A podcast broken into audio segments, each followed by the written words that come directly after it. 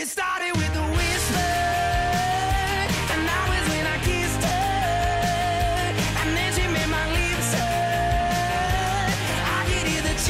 and that was Neon Trees singing their smash hit Everybody Talks. They're also known for the song Animal.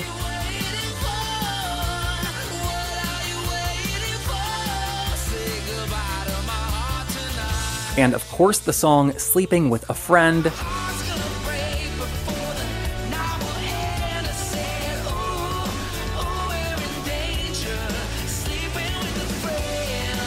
Sleeping with a Friend is one of my all time favorite Neon Tree songs, but not because that is something I have any experience with.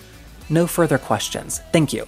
Okay, but in all seriousness, since releasing their first studio album about 10 years ago, Tyler Glenn, the lead singer of Neon Trees, has really gone through a public transformation.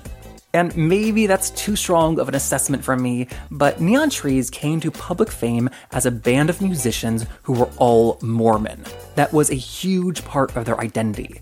And since then, Tyler has come out of the closet, and also more recently, he's left the Mormon church. Leaving it, he says, was even harder than coming out. As you will hear Tyler describe today, now his life looks wildly different than it did just 10 years ago, and I think you will find that he is incredibly generous in sharing what that has been like, and sharing the fact that he doesn't have it all figured out yet. He is still figuring out what he wants, what he wants his life to look like, and that is something I think we need to hear more of from public figures. So thank you to Tyler for that. And lastly, of course, we also talk about the brand new Neon Trees album. It's called I Can Feel You Forgetting Me. From the Advocate magazine in partnership with GLAAD, I'm Jeffrey Masters, and this is LGBTQ and A.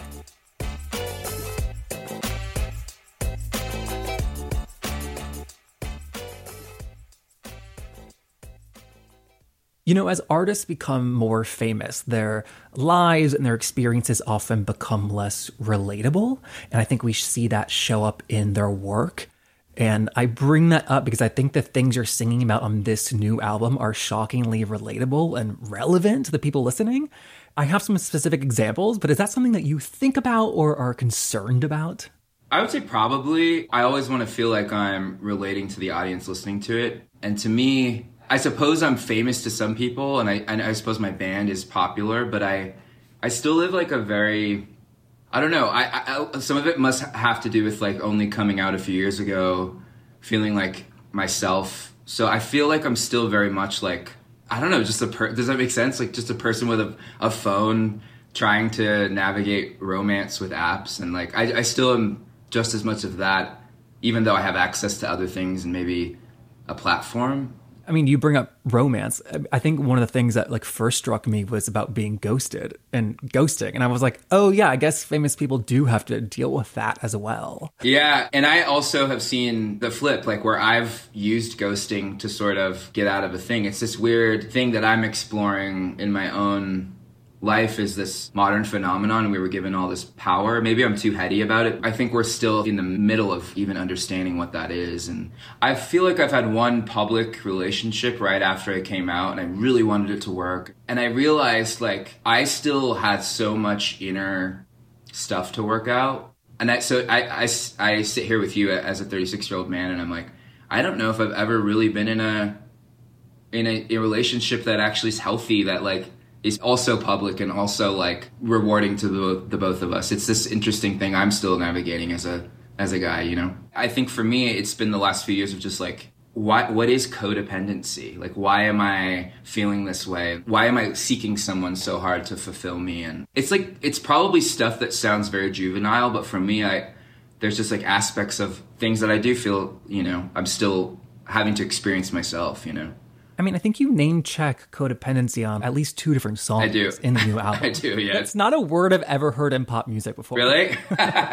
yeah, it's a running theme. It's a repetitive lyric on purpose. I think I, not only with the person that I'm directly talking about on this record, but I think my own codependency with my d- devices, my own codependency with alcohol and drugs. You know, as a, as a Mormon kid growing up, that was drilled into my head that that's not what you're supposed to do. But you're also not supposed to be gay and I knew I was gay. So now I'm I'm without labels as an openly gay man who's also not subscribing to that faith expression anymore. I feel like I'm not taught certain basic things. Does that make sense? Are you saying because Mormonism has so many um, no's, you know, you can't drink alcohol, you can't drink coffee, you can't smoke, that you're now late 20s, early 30s, like figuring out your own relationship to alcohol and like everything? I think so. I think it's even less about the no. It's also the coupled with this idea that like, and I know Mormonism isn't an exclusive religion that exclusively feels this way, but like it kind of combines this this greater existential crisis with drinking coffee, for example. Like the fact that you couple that with with sinning. So it was it's this weird been this weird navigation of wait I I woke up hungover. Does that mean I'm an alcoholic? I don't know. Like I'm just figuring out maybe stuff you do in your early 20s and get through. Does that make sense? It makes sense. And I have to wonder if that is something that like everybody our age is feeling and thinking about. It's just like more like um, pronounced and underlined in your life. Probably. And that's been the beauty of being out. I've been out for six years, but I've only really been in my body as a gay man without the trappings of certain things for the last, I don't know, three or four years. It does make me feel less alone and make me feel like this is just an isolated experience when I when I see like people that have no relation to the things that I grew up on are still like fumbling with and sort of figuring out. I live in Salt Lake City now and it's a very still like reminding of the Mormon church, but I don't think about it all the time until I have to like share myself or my story and you know, for better for worse, that's a big component of my my life is how that's affected me and me getting out of it and how that's affected me and I don't want to generalize, but like with Mormons, or I guess I'll say with like with Judaism, like there's different like degrees, and we like pick and choose. Like for example, I don't keep kosher, I eat pork, different things. Mormons, you don't really have a choice, right? It's like no drinking, or am I making that? No, it, it is. It's like an all or nothing religion in a way. Like it's very lifestyle. You're right. There's no room to be kind of cafeteria and pick the things that make sense to you. You know what I mean? And I almost wish there was, but I'm glad there wasn't or isn't still because having that line in the sand where I realized like this language is actually harmful. The messaging hasn't changed. It's still in all of the handbooks of the leaders just to sort of treat homosexuality as a thing you can change or suppress. All these ideas that you understand like actually are, are going to just set you up to fail and set you up to sort of live a limited life. I'm happy that it's definitive because I think if it was a bit of like a gray space. I don't know if I would have found the courage to just leave it all behind. Oh, that's interesting. Yeah, so I'm sort of grateful that it there's such a hard line and I I'll say on my own behalf, I don't think it's a safe space for for queer people. I understand that people have to do what they have to do in their own lives and, and and find joy and solace in their in certain things that maybe I can't anymore, but my experience with it is it, it's ultimately a, a place that doesn't provide any growth spiritually for, for queer people. And despite all that, you still made a home in Salt Lake City. I guess like that's connection surprises me. Yeah, it's I've wrestled with that. It, it, a lot of it came from convenience of being on tour and wanting to have a spot where I could come back that wasn't LA or New York. And now we're thrust into this year where I haven't been able to travel for six months, and it is interesting to be here. Also, not have a lot of. I, I don't mean to sound sad or, or lonely, but not to have a lot of social connections here because my life was so used to going that I didn't really have the time to build connections in this city that my home is. I do feel like uh, really isolated and and alone. The the Mormon aspect, I don't think about it anymore, even though the city is so overtly Mormon sometimes to a lot of people. When you were leaving the church and before you like fully announced it, Neon Trees is not a quote unquote Mormon band. And yet like everyone at the start were Mormons. And I just wonder like when you were leaving the church, did you think there was a possibility that that might mean the end of Neon Trees? I think it was a thing on my mind. I I realized we were a band that had reached far beyond our Mormon fan base, but I think there was something sort of a badge of honor about being like a popular band that also didn't shy away from saying, yeah, we're, we're Mormon or we were raised Mormon. And there's something fascinating about Mormon culture where we, I think Mormons really like a famous Mormon that's secular and seems cool or seems interesting or, or worldly that we can point to that like, well, they're Mormon. Oh, it was good PR for the religion. I guess so, right? yeah. But then I think the minute you're too gay or the minute you're too secular, you're kind of ousted or you're kind of seen as a, you know, a dissenter or something. So for me, I was definitely seen as a dissenter when I decided to leave and I used music as a way to channel those feelings and release the record and some visuals that obviously I think for for Mormons had sacrilegious undertones and things that were very like sort of blatant and and pointed and doing that not considering I had LDS bandmates like Mormon bandmates that so I think that it was an interesting time for a minute where we were like what does this do does this sort of cut out a section of our of our listeners things like that And that record, Excommunication, was released just as Tyler Glenn, not Neon Trees. Was that a conversation that was had? No, I mean, we had all had a talk around 2000, end of 2015. We were going to take a break. And I was going to do a solo record, and my band supported me on that. But my personal life was shifting a lot, and I was I was having a crisis of faith sincerely. I can only look back at that year of my life making that record and, and putting it out and promoting it as as just very raw and like I was writing the songs, I was making the visuals while I was really feeling like hopeless and, and sort of out in space. And I didn't consider my bandmates. I don't feel bad about that. I mean, we've had talks and we healed some of those those wounds and that miscommunication we had, but I was just so like living in that moment. And I think because it had my name on it and not associated to the band, I just I didn't even consider maybe what it would do to that to that name. Well, I think that's why that album is so successful, right? Because it is raw. It wasn't trimmed down, you know, to Sure. please other band members. Thank you. I appreciate that so much. And I I tried to take a lot of that into this new record with the trees because I'll be honest, like this is the first record that I've felt really safe in the band. Does that make sense? Like I felt like I always had to hide. This isn't pointing fingers at them, just where we are now. I, I feel like we healed a lot of things and had conversations we had to have.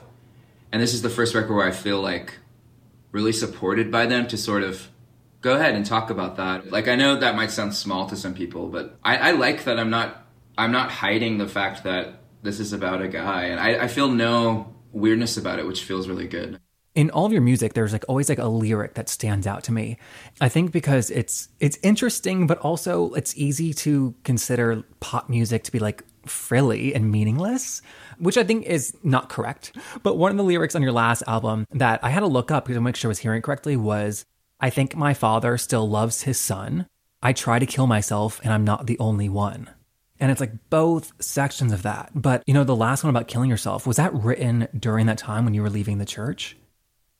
It was so it was the end of 2015. I had just ended my first boyfriend relationship, and simultaneously there was a policy enacted within the LDS Church that doubled down on the anti-gay rhetoric. It affected the Mormon community as a whole. There were a lot of people that maybe were on the fence that had found a way to make Mormonism work, and I think when that was enacted, it pushed certain people over but there was a real a real deep gut punch and sadness to a lot of the queer people that were trying to make the Mormon church work and I was one of them it was really um just to, I don't know I because you also feel stupid. You feel like well why did why did I believe in that? Like why did I believe that some 14 year old boy was visited by angels and found golden plates? And I you start to feel dumb and you start to feel um like you could you could easily be lied to in in all aspects. Sorry, I didn't expect to get all um, emotional, but to to add to how much like self loathing you are you have as as a queer person constantly receiving messaging that you're unnatural for me i just felt this this deep sorrow and pain and then this real desire to want to um, lash out. And I felt this real recklessness with my own life. Like I, I just suddenly didn't care at all. And I, I also wrote that lyric speaking to those that did take their life dur- during that time. There's a lot of people that have been affected by that policy that the church hasn't apologized to. This church, because they're a church, they have a lot to answer to. And I think that they can just sort of enact these policies and then quickly change them as if God is just this schizophrenic thing in the sky with no clear vision. It's very it's very frustrating. I've never heard anyone articulate that so clearly what you said, which is like, the church told me being gay was wrong. It is not wrong. What else in my life was I lied to that I believed? And that's a that's a big question. Yeah, yeah. I think from the outside, like now I go like, well, of course, why would you believe those things when it's it, when it's so tied to your whole like worldview and spiritual view, and like it's kind of just set out like this is what you do. It's tied into your family. It's tied into your culture. I think when it's so connected that way, it's it's really hard to fully rip it out, and and and to not feel tricked or, or duped. With the the first part of that lyric, I think my father still loves his son. Is that a lyric your dad ever brought up to you?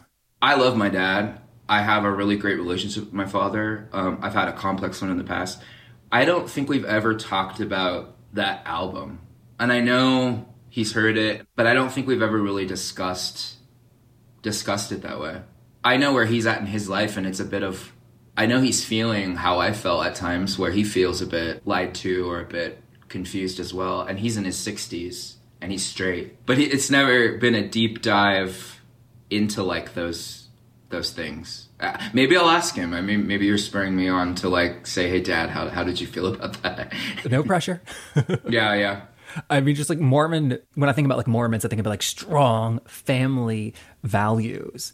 I mean, I talked about your father. Do you want to be a father? I used to, and I sometimes I've been saying this thing since I was like in my twenties, like, yeah, I'll probably have a kid in my forties, like this kind of bohemian thought. But I I also realize I'm 36, and it's it's ever getting closer to like that that time period where maybe maybe I would slow down or settle down. I will say it's never been in my mind like I had to have a partner to raise a kid. When I thought about being a father, it was never tied to, well, who's going to help me raise this kid? Also trying to untie like, do I really want to be a dad or is that from my upbringing or my all my siblings are, are parents and I don't know. I know what you mean. I also hope I hope that like I um on this podcast like we can like rant against heteronormativity, you know, like two parents raising a child. And I don't want to do that. I, I don't want to like go too far in either direction because I don't want people to think if you do want kids in like a heteronormative life that's wrong. Yeah. I hate going too far either way. Yeah, I think for me when I talk that way, it's like I'm not saying maybe I'm right, but I'm right for me, and it's nice to give space for like choice, right? Like it's the same thing with like I'm a sex positive person, but that doesn't mean that every queer person or gay person has to be on the same level that I am or another queer person is. I mean, this could be a whole other conversation, but I think there's this pressure that I've felt like, is this how I'm supposed to be if I'm gay? Like, I like giving space and choice, and just because you are deciding to be a two parent household raising a child, that that's not because you're suppressed. You know, I, I do, I, I agree with you. I think giving space for for choice it should always be available, right? Yeah. When it comes to like a queer community, do you feel like you have one or are like a part of one? I don't. I don't always. Before it was like, okay, I don't really fit in West Hollywood. I'm going to go to Silver Lake. It's still this navigation for me. I, I realize too the importance of a queer friend. I don't have enough of those. So yeah, I, I, I feel disconnected sometimes from from that. Absolutely. Do you think of that as a a trade-off that you made in your life? You know, you wanted to be a lead singer of a big band and make it and you did, and that's a big dream. Like do you feel like you like chose one over the other? Kind of.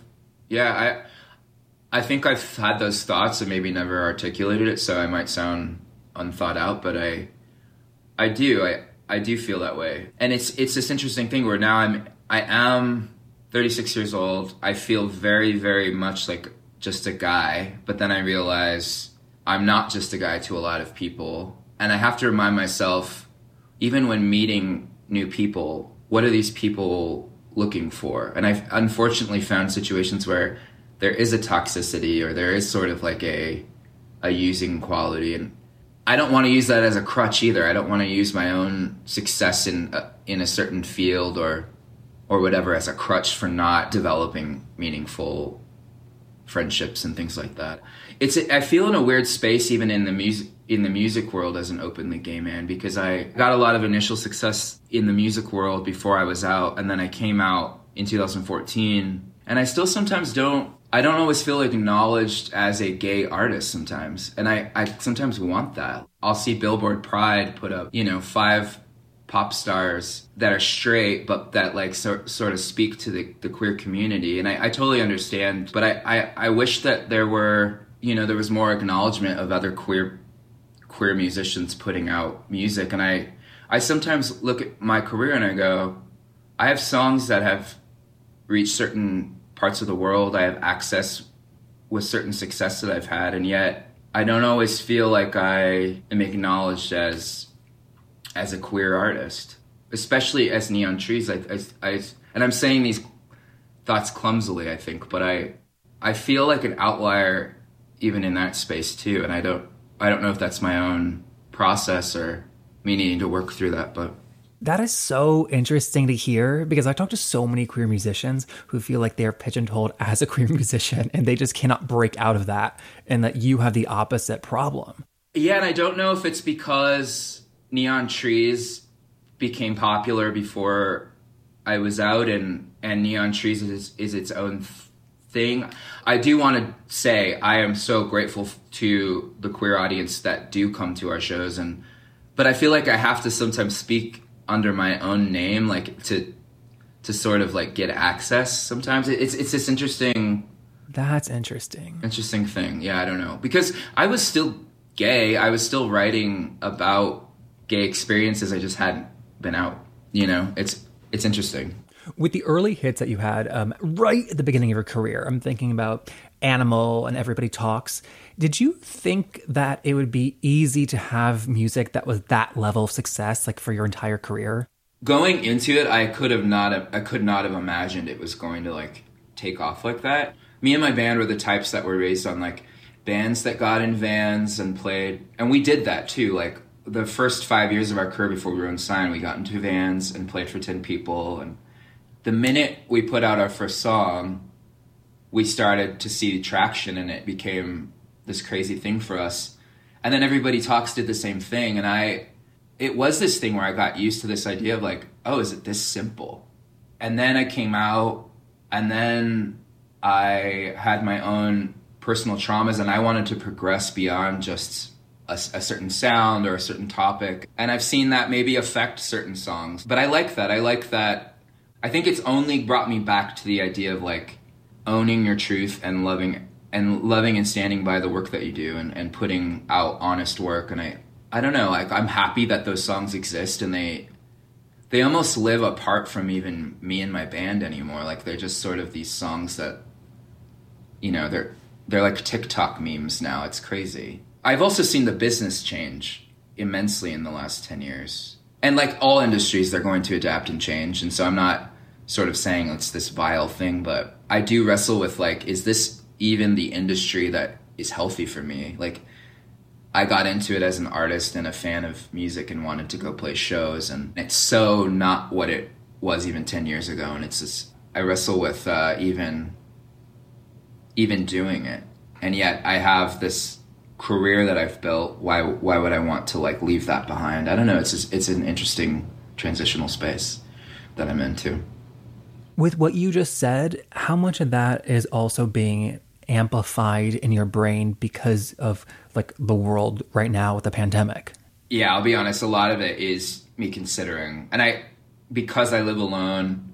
I have a lot of time with my own thoughts, so it, I think a lot of it does go with like, what's the next thing that I'm going to sink my teeth into, and I wonder sometimes, can I do another 10 years of this?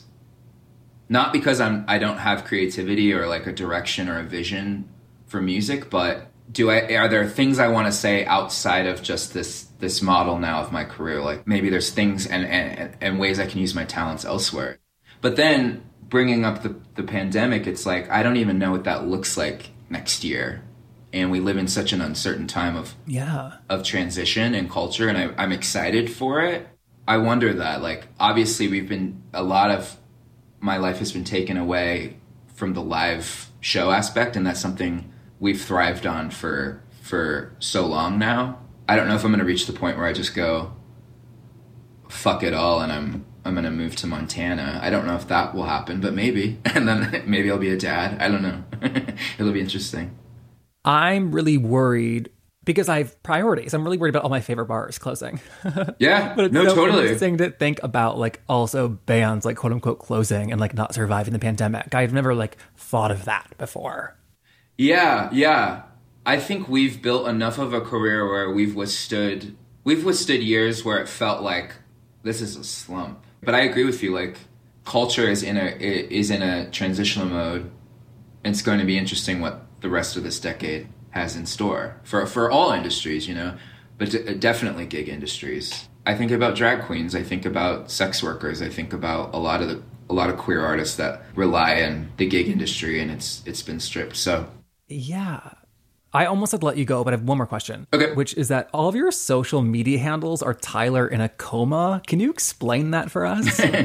Yeah, it's it's actually just it's pretty simple. I am a big Smiths fan, the band The Smiths, and they have a song called "Girlfriend in a Coma." And I I think back in like the AIM MySpace days, I was calling myself Tyler in a coma, and so I just always kept it. It's very like my early twenties, just like stuck with me, sort of thing. There's nothing too deep.